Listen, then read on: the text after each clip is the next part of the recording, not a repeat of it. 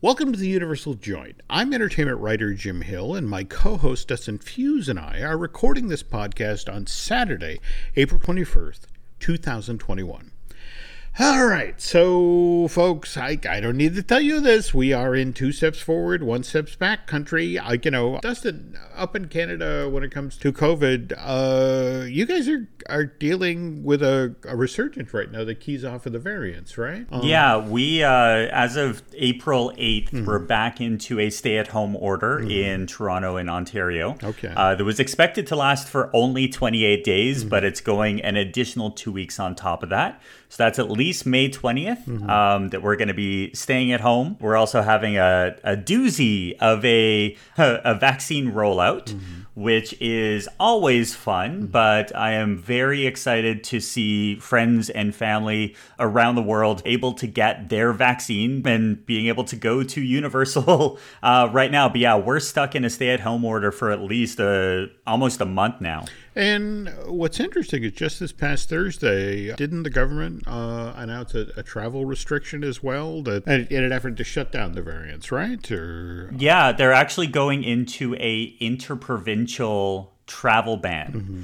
So they're going to be limiting folks from Ontario going into Quebec mm-hmm. and Manitoba and everywhere. It's it's just one more reason that the the the variants are basically taking over at this point.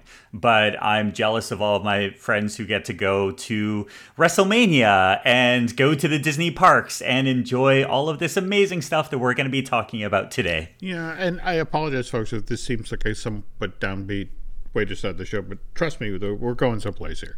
You know, because you guys are dealing with the uh, the variant from uh, India and Pakistan, if I, I remember. Yeah, and I think we've got a Brazil variant, okay. and uh, I think the Brazil variant actually took out the entire Vancouver Canucks hockey team. Oh, so yeah, there's a lot of uh, a lot of things, but uh, let's just point this out. I can't go to the mall and buy pants right now. Mm. All non essential retail is completely shuttered, mm-hmm. uh, which means that if you need clothing or need something like that, you have to go online, which is great. I almost bought a significant amount from uh, universalorlando.com the other day. Mm. There's some really nice Velocicoaster opening oh, hats no, no. that I was thinking yeah. about. and, and, and, in fact, just briefly touch on the, the Legacy store has opened, and that it really looks like a must see down there. Uh, Absolutely. If if I wasn't stuck up here, I'd definitely be heading down there. Well, uh, but I, honestly, folks, one of the reasons we're hammering so hard on the variant related news is, of course. Uh, the story that's coming out of Japan. And in that, because they're dealing with the UK variant on COVID, they just announced their third state of emergency. They're, they're doing a two week long shutdown there. And what's kind of intriguing about this is that, you know, uh, what is it? Super Nintendo Land only finally officially opened on March 18th. Uh, and that's after, in fact, to, to bring the story full circle here, remember that, that, you know, Super Nintendo Land at the park in Osaka was supposed to open in July of 2020 to cash in on the fact that the Olympics in Tokyo were supposed to be happening in, in that, that very same month. And now, you know, here's Japan doing a, a, a hard lockdown. You know, excuse me, they refer to it as it's going to be short and powerful. Uh, that's you know kind of how they used to describe my uncle.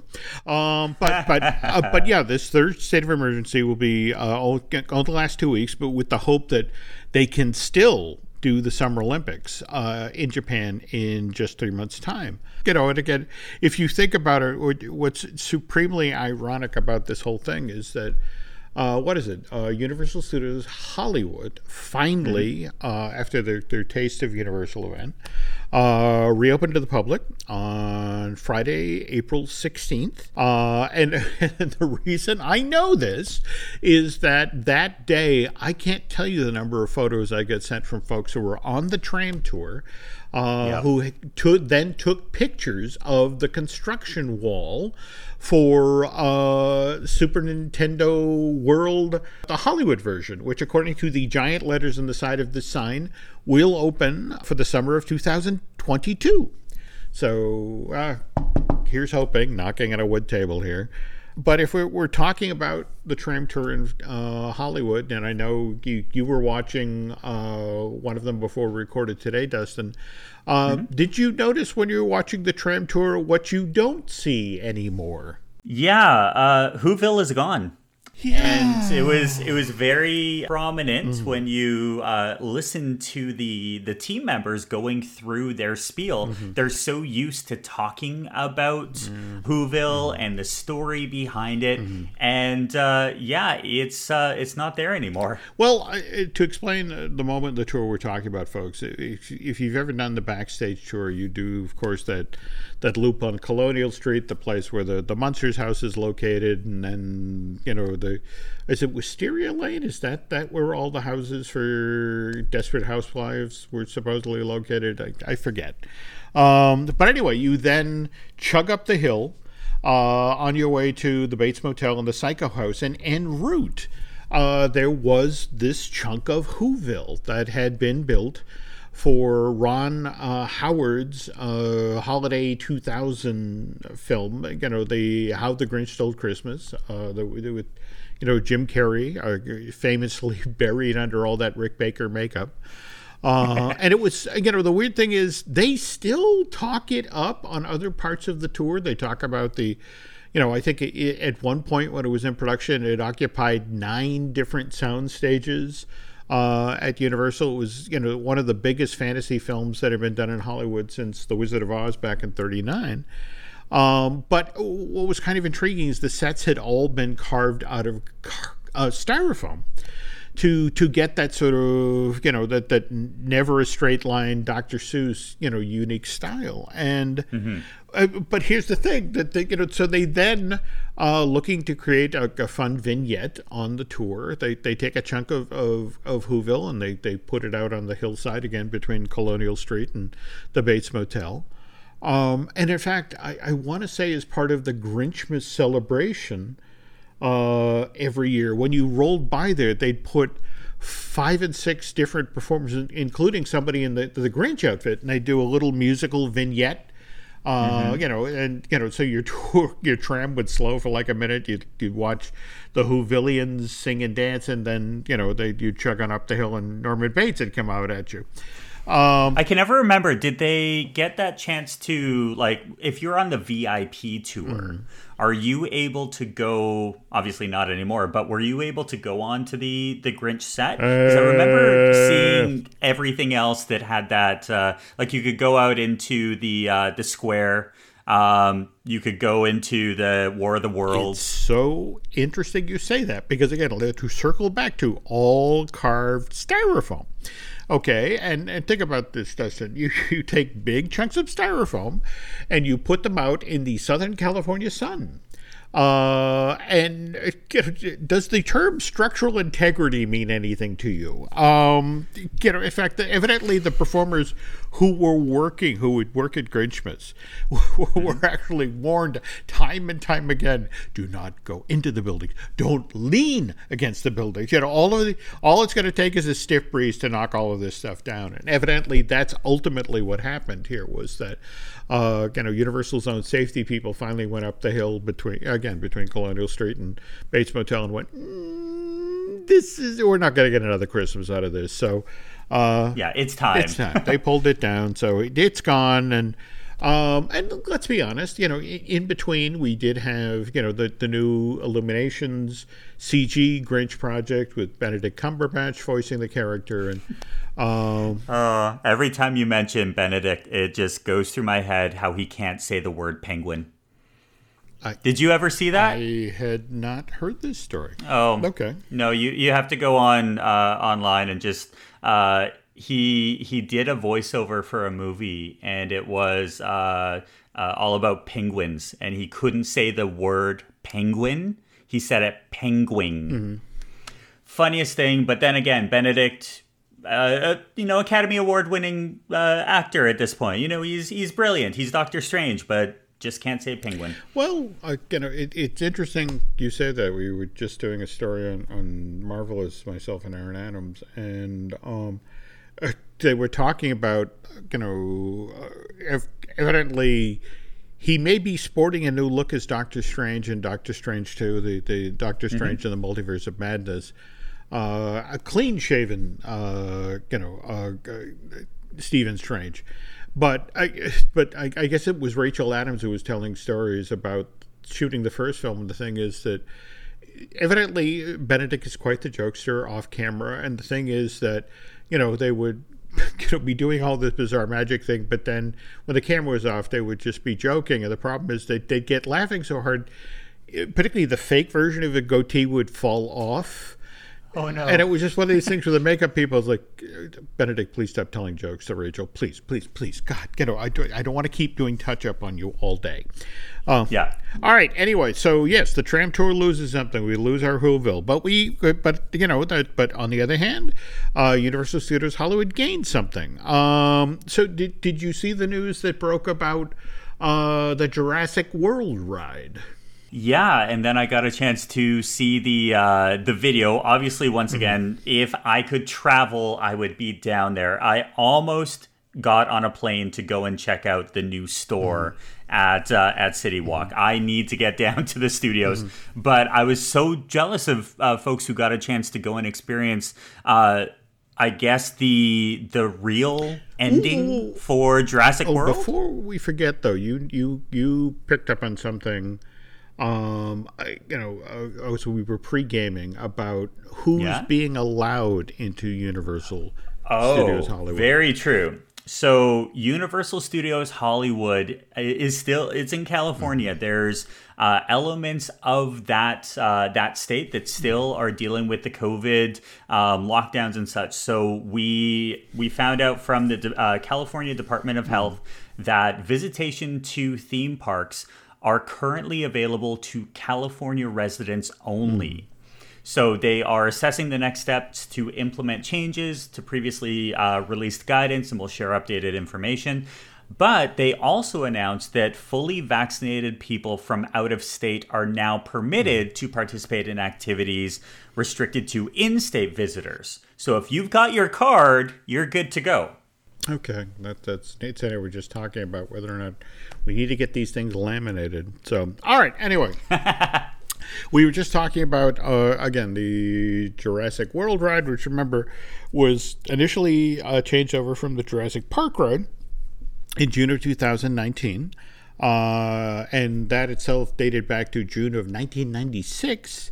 Um, and okay, so when it first opened, people were thrilled with that brand new opening scene with the Mosasaurus, you know, the seemingly in the aquarium. I mean, you're going by these giant flat screen projections, and the Mosasaurus seems to actually swim under the tunnel you're in, and then it, it bashes the glass to the point where you're now getting sprayed from a leak from the tank. Um, but uh, as people move through the rest of the ride, it's like, oh, I thought this was supposed to be really updated and uh, yeah different and i don't know storyline there's things that needed to be there that well and, and, as it turns out um, uh, they they kind of rushed to get it in for the, the again uh, june of 2019 and in a weird sort of way they were able to take advantage of the fact that um, you know well you know, uh, Universal Hollywood closed, I want to say, on March 14th of last year. So during this mm-hmm. period, um, they went in. And so we now have a, a brand new animatronic of the Dominus Rex. In fact, uh, to be honest, we have two. Uh, in fact, if you watch the video, folk, there's a wonderful little moment just before you begin the, uh, you know, get on the load hill to begin to climb up to the, the the finale scene of you've got a banner sort of announcing that the Dominus Rex is now in the park. But what's really cool about this moment is behind the banner, and in fact, the only thing that's keeping you from being eaten is the fact that the the the Dominus Rex seems to be, for at least for a moment, uh, tangled in the banner, and but you the head is pressed against the banner, and it's looking out at you and sniffing at you, and it's and so the notion is they're setting up the story point that this thing is now stalking you, and that it's stalking you up the hill uh, to the place where Owen is supposed. Owen and his extraction team are going to rescue you. Um, but the you know, but it's it's now it's a 55 foot long, 20 foot two foot tall predator. It's supposedly one of the most advanced and realistic animatronic figures ever constructed. Uh, and more to the point, they've also done some work with the T Rex at the very top there that's been there since '96. But he's very much now the hero figure. He comes to rescue you. But it's just, but what's cool is at least the press release, you know, so prepare yourself for the evolution of Jurassic World the ride. As in, you know, well, it's gotten better over the past two years. So you you have to go check it out. It supposedly at this point has an unprecedented level of authenticity, uh, and you just escape the uh, escape the Dominus uh, Dominus Rex's grasp before you speed down that waterfall. Um, and that opened on Friday, uh, April 16th. Uh, the week earlier, however, uh, during the Taste of Universal event, uh, you know, they suddenly the Secret Life of Pets off the leash ride opened up for what what they called technical rehearsals, uh, which was somewhat amusing given that this this what this attraction has been ready to open uh, since last year. In fact, they they announced it was going to open on March 27th. Uh, and then, of course, you know that the you know on the by order of the Department of Health, you know, Universal Studios Hollywood shut down on the 14th for what was only supposed to be two weeks and then turned out to be geez, a year Ugh. a year and a month later and i still can't buy eh. pants i'm just letting you know that it's it's been a rough mm-hmm. year but uh, yeah can you imagine if you're in the, that marketing team and you're uh, getting all of your media from across uh, the country mm-hmm. and the world uh, going to that one location to see Secret Life off the pets, and it's mm-hmm. ready to go. And they've done all the timing, they've done all the hiring, they've everything is ready to go. And then the world comes crashing yeah, down. That that that's got to have been frustrating. Um, but uh, but at the same time, you, you know they've got to be pleased with the reaction they've got. You know that that you know Absolutely. that since uh, you know it did you know the the ride got up and running uh, as part of the Taste of Universal event. Uh, this, you know, uh, Secret Life of Pets off the leash has been almost universally praised as, you know, a, a very cute, fun family uh, dark ride. Uh, I want to say it has 64 animated figures, which is a, evidently a record for Universal. Uh, mind you, if we're, we're using the Disney yardstick here, the uh, Pirates of the Caribbean at Disneyland, which opened in 67, that has 120 figures. So, if we're being completely fair here, you know, a number of those, a lot of those are chickens. All right, you know, j- just saying, pigs and dogs. You know, so uh, Secret Life of Pets. Yeah, well, it's got the dogs and pigs and all right, never mind. Yeah, it's it's kind of the same thing, but not really. But yeah, I don't know. I after watching it, it it mm looks great. It looks fun. It looks like a, a solid dark mm ride and not a lot of well screens. you know but not entirely screen free in fact one of the, the, the, funnier running gags of the thing is as you're making your way through the queue which by the way has uh, animatronic figures in it um, but uh, you know, the, the, at various points, you run into Norman the guinea pig, who was introduced in the first uh, Secret Life Pet film from 2016, and it was back for the sequel in 2019. But you see him up in the vents, and he actually, you know, he's chatting with you about how he's still trying to find his apartment. And, and by the way, if we're talking about screens, you know, of course, we have Fast and Furious Supercharged, the uh, the scene that was had, added to the Universal Tram Tour, uh, part of the 50th anniversary, it became the new finale of that ride back in June of 2015, and then it became a standalone attraction at Universal Studios uh, Florida back in April of 2018. And I, I think, Dustin, you would agree, not entirely successful.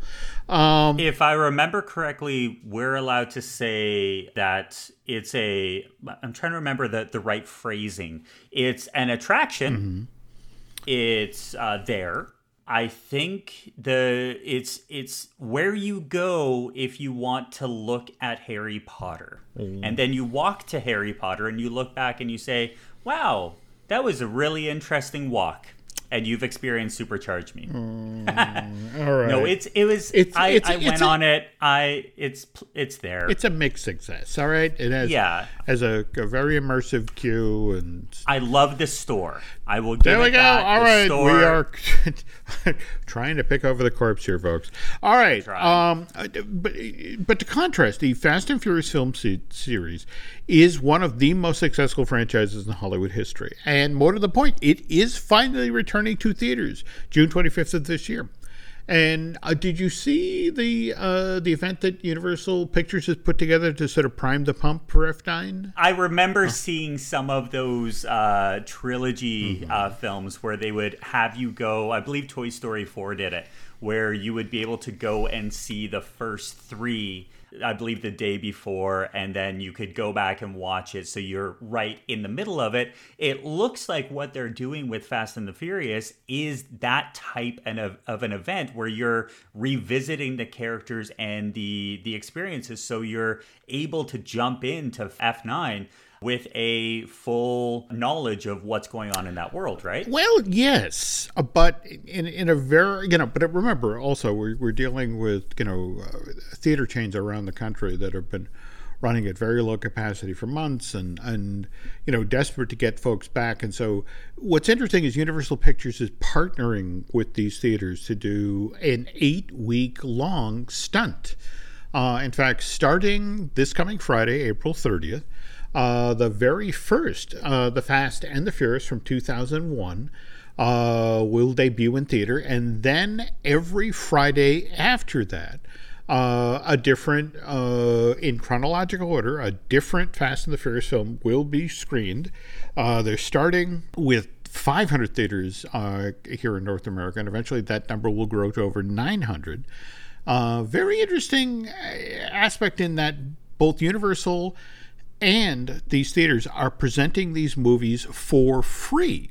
All right, so it's like you know, you uh, mind you, I, I understand you have to go online, arrange for your ticket, uh, but mm-hmm. but you can go and in for eight weeks in a row watch Fast and Furious films. Uh, of course, this is a movie theater, so uh, I'm sure that the theaters will, will make out like bandits on, on popcorn and soda sales. But uh, you know, and all of this marching toward uh, F9 debuting uh, in theaters on June 25th of this year. But I, again, I, I, think this is a very smart way to build interest in F9. More to the point, you know, given it that this is still a time when people are, are somewhat hesitant about going back into theaters and you know, it's like, well, how about free? Do you like the, the price of free? You know, and you know. But it's interesting that you're saying that uh, the that Universal is partnering with the uh, the exhibitors and the the theaters because that's something that we we haven't seen a lot of.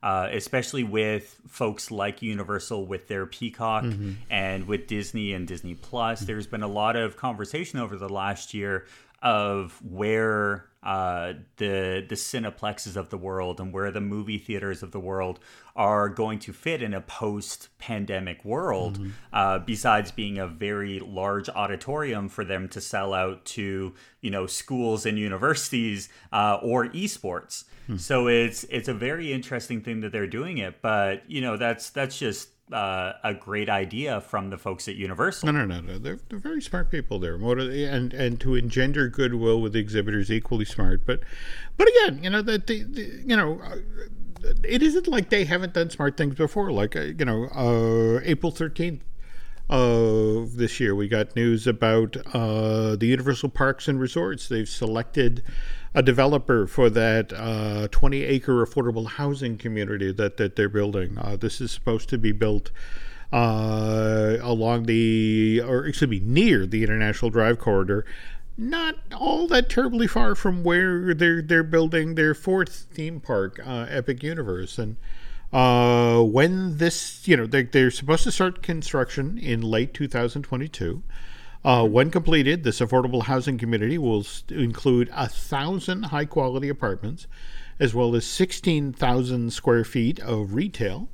Uh, but like I said, you know, a very smart move, you know, on Universal's part when it comes to engendering goodwill in, in Orange County. Uh, by the way, folks, uh, Dustin and I will be trying to engender a little goodwill of our own. Uh, when we get back from break, we're going to read you some uh, listener mail. Uh, so we'll be right back.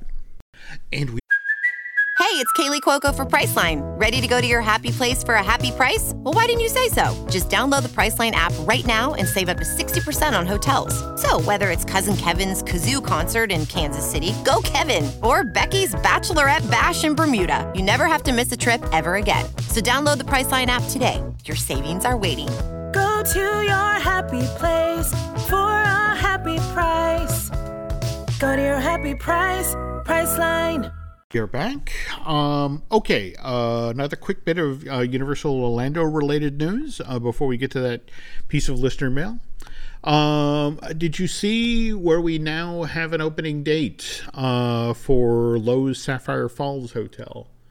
Um, yeah, it looks like they're coming back on May 18th, mm-hmm. which is incredibly good news uh, for you know folks who who love staying at uh, at Universal Orlando and staying on property. Mm-hmm. Uh, the folks at Loews Sapphire Falls, mm-hmm. uh, they they need to come back. All the hospitality in that area just needs uh, needs some love, mm-hmm. and uh, I'm very excited to see what's going to end up happening at Sapphire Falls because they're going to have to, you know, make a big splash to get people excited. Well, I, I guess what is intriguing for me, given that they, they do share some back of house stuff with the, the Aventura, um, I, I'm kind of intrigued that we've got a date for the opening of the Sapphire Falls, but nothing yet for Aventura. Likewise, you know, I've, I've been dying to get to the endless summer uh, Surfside Inn and Suites, and uh, you know, just because you know it's supposed to be you know the the the, the best priced, most modern uh, value resort in all of Central Florida. Uh, mm-hmm. But again, that one's you know uh, still doesn't have an opening date. So uh, and you have to assume, given the Velocicoaster, uh, well, we've got a June 10th opening now for that. Um, you got to assume at some point we're gonna, you know, f- you know, find out about, you know, where Aventura and Surfside fits into all that. Uh, now we do have news though about the pass holder preview. Okay. That's coming mm. from uh, from Universal. Mm. So once again, like any Universal uh, annual pass holder preview, you have to go online but previews are open for select times uh, from Sunday, May the 2nd through Wednesday, May the 5th. Reservations are limited and there will not be a standby line. Uh, so once again, you have to go on to the uh, the Universal exclusive or the Universal Orlando Passholder exclusive website um, and uh, yeah, they're doing limited capacity, but it's going to be incredible to uh, be able to go into this. Uh, just stop onto the, the website and if it is closed or if they're at capacity, just keep checking back. You never know what'll happen.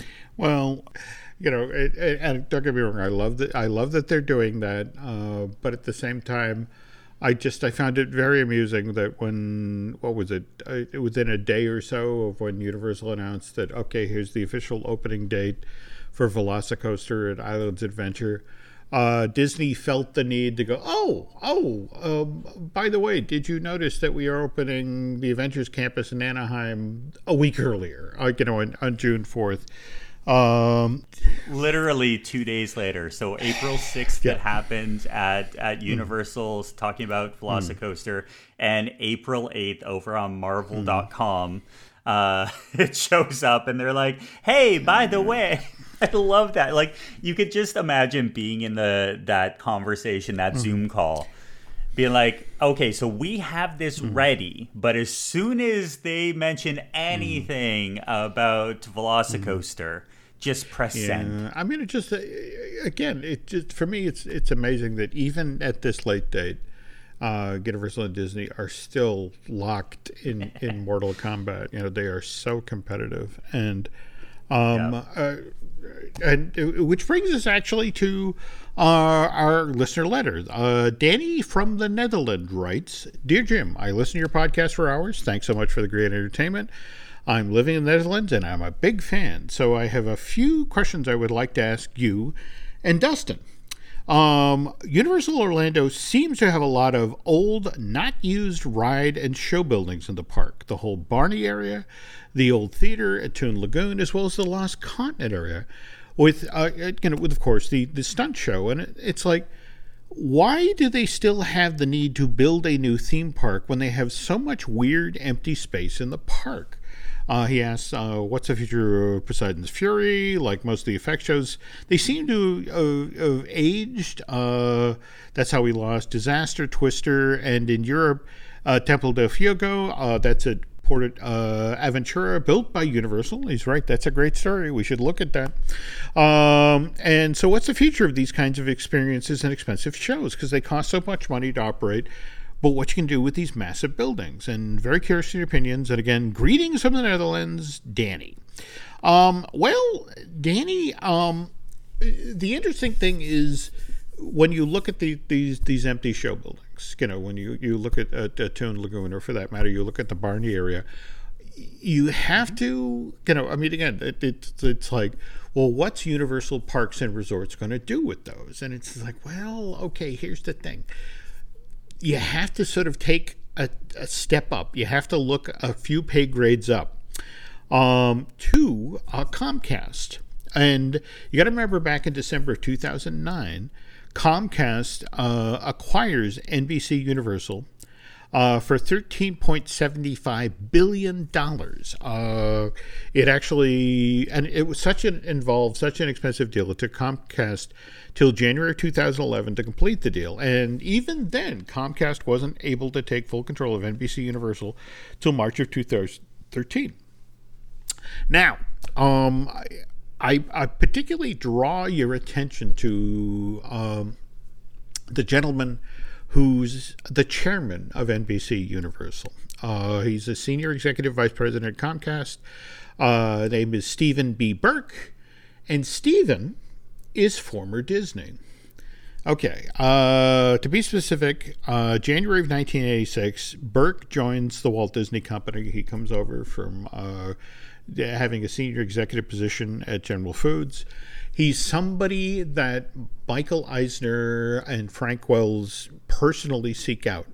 Uh, it, you know, he's he's a go getter. He's a you know, in fact, it, it, says a lot about the guy. What what Eisner uh, and Wells thought about him. It, that from 1992 to 1996 uh, Burke was the president and chief operating officer of Euro Disney. And uh, those of you who know the history of Euro Disney, that was right after the park hit the iceberg.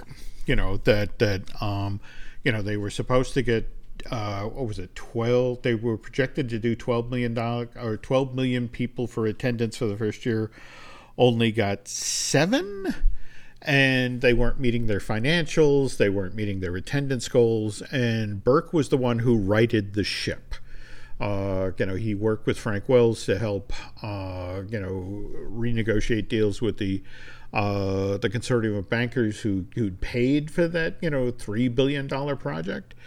Um, and in fact, it, again, it says so much about you know what uh, Eisner and company thought of Burke that you know Disney buys Cap City, uh, ABC, you know the, the, the television network, in 1995. Uh, you know, 20 billion dollar uh, you know acquisition. And who do they put in charge of it in 1996? Uh, Butsy Burke. He's the executive vice president of ABC. And the following year, they make him president of ABC Broadcasting. Um, so you know, this is a you know, but the interesting thing is in 1998, Burke basically sees that you know there's a ceiling here, and that that my career, you know my career path, you know, you know the job I want is Michael Eisner's. And, you know, I, I don't think Michael's given up the job. Yeah, Michael's not going anywhere anytime soon. That's crazy talk. Yeah, and but the the, the interesting thing is that also at this point, um, Burke has spent enough time working in, you know, terrestrial broadcast television to sort of see the future, you know, what's going on in cable and that sort of thing. So he gets the opportunity. Uh, he becomes uh, to get hired by Comcast. So he ends up as president of, of Comcast Cable. But, but here's the thing he still loves Disney, he still loves the theme park business. So uh, we jump ahead five years, and we have Michael Eisner uh, in in his toughest position uh, during his tenure at Disney. This is when Roy Disney has left the company. He's launched the Save Disney movement. Uh, Eisner is getting hammered, you know, by shareholders. And out of the blue, February of 2008, in the middle of that debacle, Comcast makes a surprise unsolicited offer to buy the Walt Disney Company. Uh, you know, it, it's Burke who's pushing this project. They they want to buy Disney for fifty four billion dollars. Wow. and Eisner's like, go away. I don't need this right now. You know, I, I, I got to take care of Roy. Don't do this to me. Uh, so, April 29th of that same year, Comcast pulls the Disney bid off the table. Uh, but they, you know, again, this is a guy who still loves the theme park business. Um, and meanwhile, to pivot to Universal, um, you know, as we step into the mid uh, 1990s, or to mean uh, 2000, mid 2000s, things start to get really interesting at Universal. Uh, you know, first in uh, May of 2007, Universal announces that it has the theme park rights to Harry Potter, and let's remember that the Disney had those first, and and you know managed to tick off J.K. Rowling. So you know those rights walked out the door with her. Not, not even tick her off. Like yeah. they they completely mishandled that. No, like imagine that, but the butterbeer sales Oh, like oh. that just went down. Like, because you know that Disney came to JK and was like, "Hey, so here's what we're gonna do with Butterbeer. It's gonna be a mix of Beverly." Hmm. And something else that you know we'll we'll package it, we'll stick a Disney label on it, and all will be great. And jk is like, or we can do Butterbeer the way that it's supposed to. Mm. And we're just like, no, you know, we know no, how to do this. I mean, the, the, again, you know, the, the to to to it, it's it, supremely ironic. Just today, somebody was showing a, a, photo of the queue at Galaxy's Edge for the blue milk, yep. and there was no one in line. You know, I mean, I, I, again, you know, you're right. Disney had the option of you know having Potter in the parks and and having they were just going to give her a an attraction. It wasn't even going to be a full fledged land like a, Avatar. No, so no, it's it's it's not a great story. No. But anyway, uh, May of 2008, uh, we have the Simpson ride open at Universal Studios Florida and Hollywood, um, and then we jump ahead. Uh, you know, uh, you know, we have June of 2010. Uh, the very first Wizarding World opens up. Now, mind you, remember, uh, back in November of, uh, two, excuse me, December of 2009, this was when Comcast, uh, you know, announces its plans to acquire NBC Universal. And um, there is this famous story of, you know, the deal is still going on. I remember, it took till 2011 to actually, you know, complete the deal. And then 2013, they don't, don't get full control till then. But here's Steve Burke uh, in his position, you know, finally in the late summer of 2010. Uh, they've reached the stage where they can finally get into the books at, at the Universal Parks. And Burke's like, Are you kidding me? You guys recovered the entire $150 million construction cost for the original Wizarding World in five months? And you did it all on the back of Butterbeer? And it's like, absolutely. Oh. And it's just one of these things where it's like, okay, you know, then, let me say this: as soon as we complete this year, we're getting into the Harry Potter business, and they did. Um, you know, we we saw uh, it, it, but more to the point, you know, he saw what you could do on the back of uh, you know theme park food. So uh, June of 2013, we have uh, Fast Food Boulevard. We see the expansion of uh, Simpsons Land at uh, Universal Studios Florida, and that's where we get uh, Moe's, and that's where we Moe's Tavern, Moe's Tavern, and, uh, you know, and the um, Duff, uh, Krusty Burger, Krusty Burger, and Duff, and you know, and you can get get your, your very own flaming Moe, and then yeah. um, July of 2014, we have our our, our Wizarding World of Harry Potter opens at Universal Studios Japan.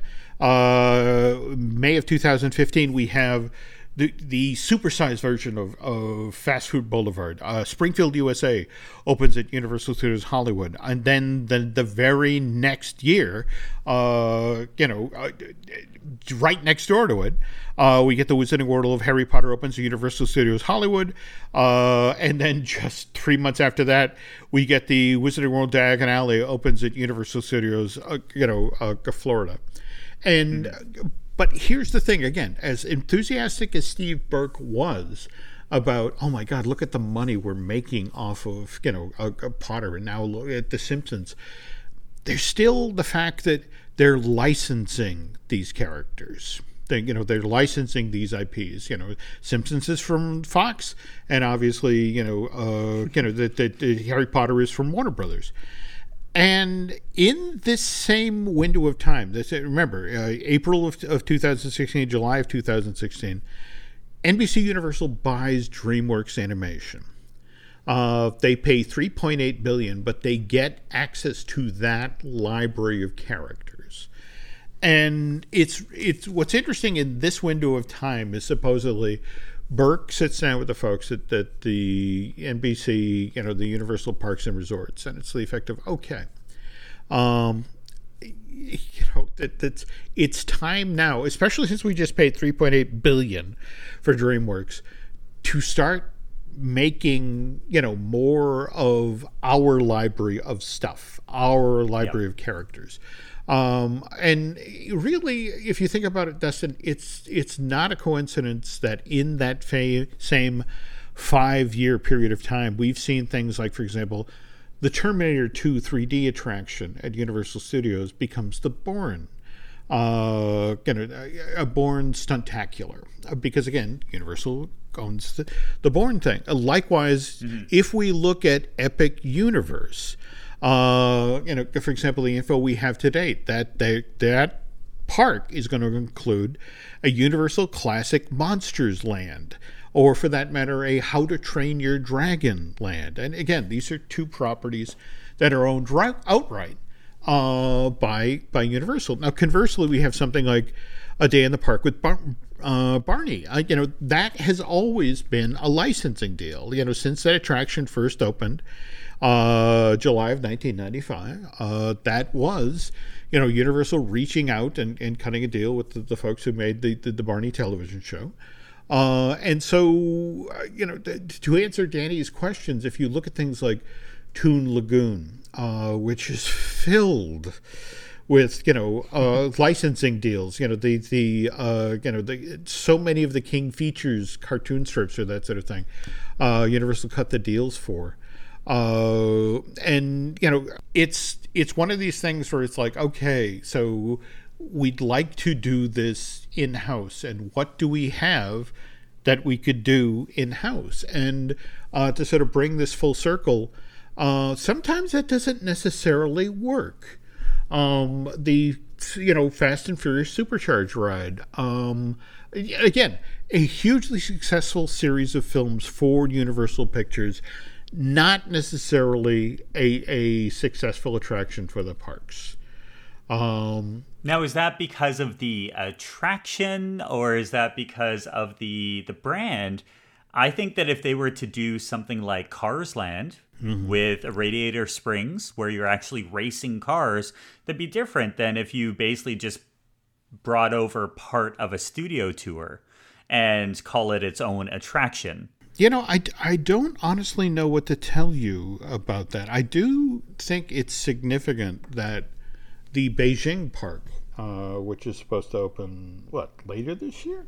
Mm-hmm. Um, did, when it was initially announced, have a Fast and Furious attraction that uh, fell off the table. Uh, and I'm told it was largely because of the reaction to uh, the you know the standalone version of Fast and Furious Supercharged. It's like, ooh, let's not do that.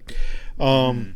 But further complicating the situation, obviously, is the fact that March of uh, 2019, the Walt Disney Company buys Fox for 71.3 billion dollars, and know one of the the the the real cherries there, one of the real jewels in the crown of the Fox acquisition has been The Simpsons. Yeah.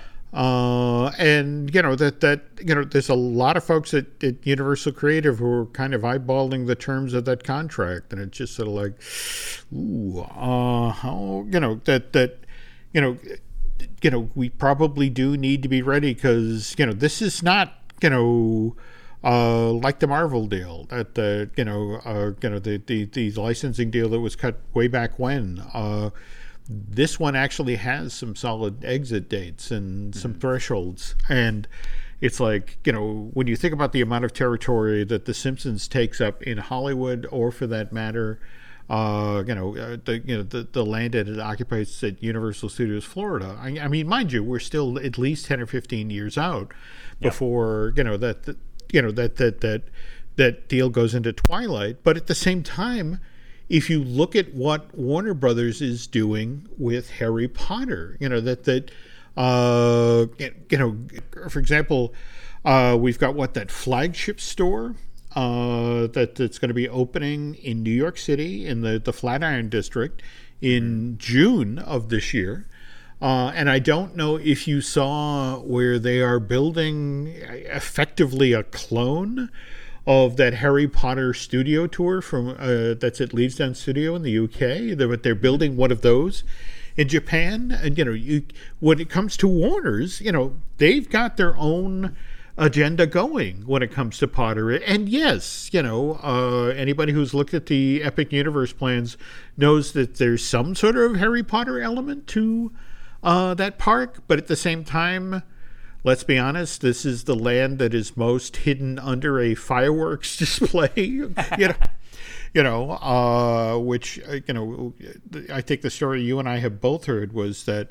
Uh, this was going to be the Fantastic Beast land, and then the Fantastic Beast films weren't doing the business of the original Harry Potter films yep. were doing, and and now uh, near everything I'm hearing is Universal Creative is revisiting that idea, and uh, now we're, we're we're reverting to Harry Potter classic, you know, the, the, the first eight films, and this may be the Ministry of Magic, but that that's probably a story for another show. But um, but again, long story short, Danny, um, what you're looking at, uh, why a lot of these things are being held in reserve, is that you know there is this discussion, you know, coming down from Comcast to the Universal Parks to the effect of we want IP that we own and control in the parks. And, you know, and especially when you look at the Universal Parks, uh, you know, it, and it's, it's, it's not the Disney situation. They don't have 43 square miles of land. They have, I want to say, is it it's 874 acres? I want to say is the the main campus um, you know, and and then you know, there's of course what will be built up at Epic, uh, uh the the Epic Universe site. Uh, but yeah, that that because there is such a limit on real estate, uh, Universal thinks long and hard about it, and yep. and also, you know, especially on the heels of what happened with uh, Fast and Furious Supercharged, when you bet wrong, uh, and you spend tens of million dollars building a ride that, that people don't aren't really that excited about, it, it gives you pause when you're you're looking to spend the next ten million or, or some odd dollars on on attractions. So. Um, just going to be interesting to watch over the, the next 10 years or so as a number of these deals twilight uh, to see what comes into the parks. But yeah, yeah definitely watch the dominoes uh, mm-hmm. because at the end of the day, Universal has uh, they have IP to play with, mm-hmm. and you're also going to see uh, you know some some interesting moves. Mm-hmm. Uh, we've heard from a for such a long time about Men in Black getting a refurbishment. Mm-hmm. Um, the fact that it's still referencing the first movie, and there's been multiple iterations with completely different casts mm-hmm. all the way through that. Uh, you have fear factor right there. Like there's a lot of IPs and a lot of buildings mm. that have been in our shows in the past talking about different rumors and different ideas.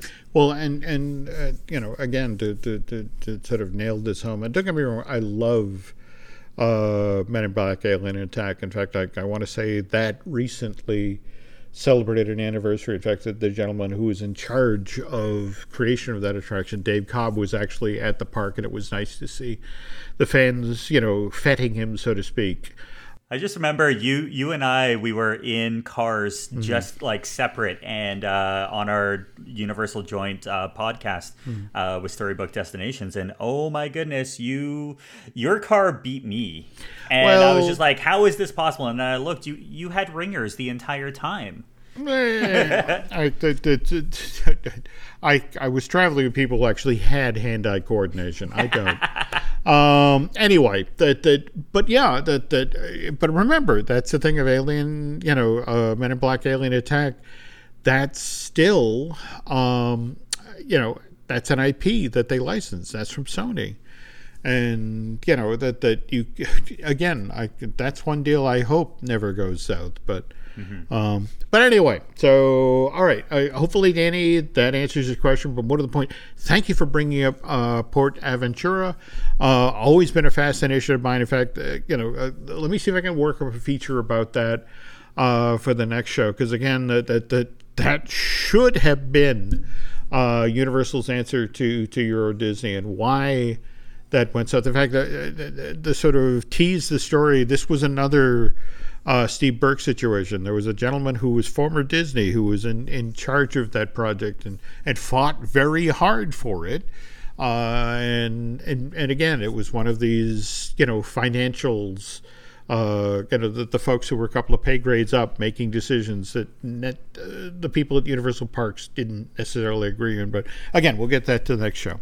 Uh, in the meantime, Dustin. Um, you know that, that if folks are are looking for things to do before we get a new universal joint out the door uh, where can they find you online and what are you up to? So i'm over at steps to magic.com stepstomagic.com uh, doing a, a, few rewrites of some some articles uh, that were highly successful in the past that I'm trying to bring into 2021 with the you know lack of ability to get down there. Uh, tempted to just hire photographers to go through and be like, tell me how the butter beer actually tastes. Um, but yeah, I'm over at Steps to Magic on Instagram and uh, yeah, over here at Universal Joint Podcast. Okay. Uh, well, again, again, hopefully you're enjoying this show. But if, if, you're looking for other stuff to listen to, we of course have uh, the Mothership Disney Dish with Len Testa. We have uh, Marvel Us Disney, uh, which I do with Aaron Adams, the gentleman who edits a lot of the podcasts here. Um, let's see, we have Fine Tuning with Drew Taylor. We just got another one of those in the hopper. Uh, I am going to be finally recording a brand new Looking at Lucasfilm later this week. Uh, and then on the heels of that, uh, we're going to be doing a new I Want That that will be keying off a pretty big chunk of news, which I can't talk about yet. So, um, anyway, tell you what, folks. Uh, if you could do uh, Dustin and I a favor, if you could head over to Apple Podcasts and rate and review uh, the Universal Joint podcast. That would be very helpful. Uh, on the other hand, if you really, really, really like what you heard here, if you want to head over to Bandcamp and subscribe, uh, well, you know, that'll help pay for, for, for Dustin ordering things from the Universal Legacy store. uh, let's see, social media wise, um, Dustin, where can they find you social media wise? Uh, at Dustin Fuhs, at Steps to Magic, uh, across the board. Okay.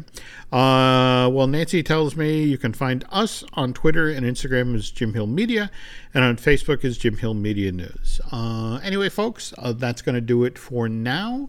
Uh, Dustin and I will be back in two weeks with a brand new Universal Joint. So thanks for listening, and we will be back soon.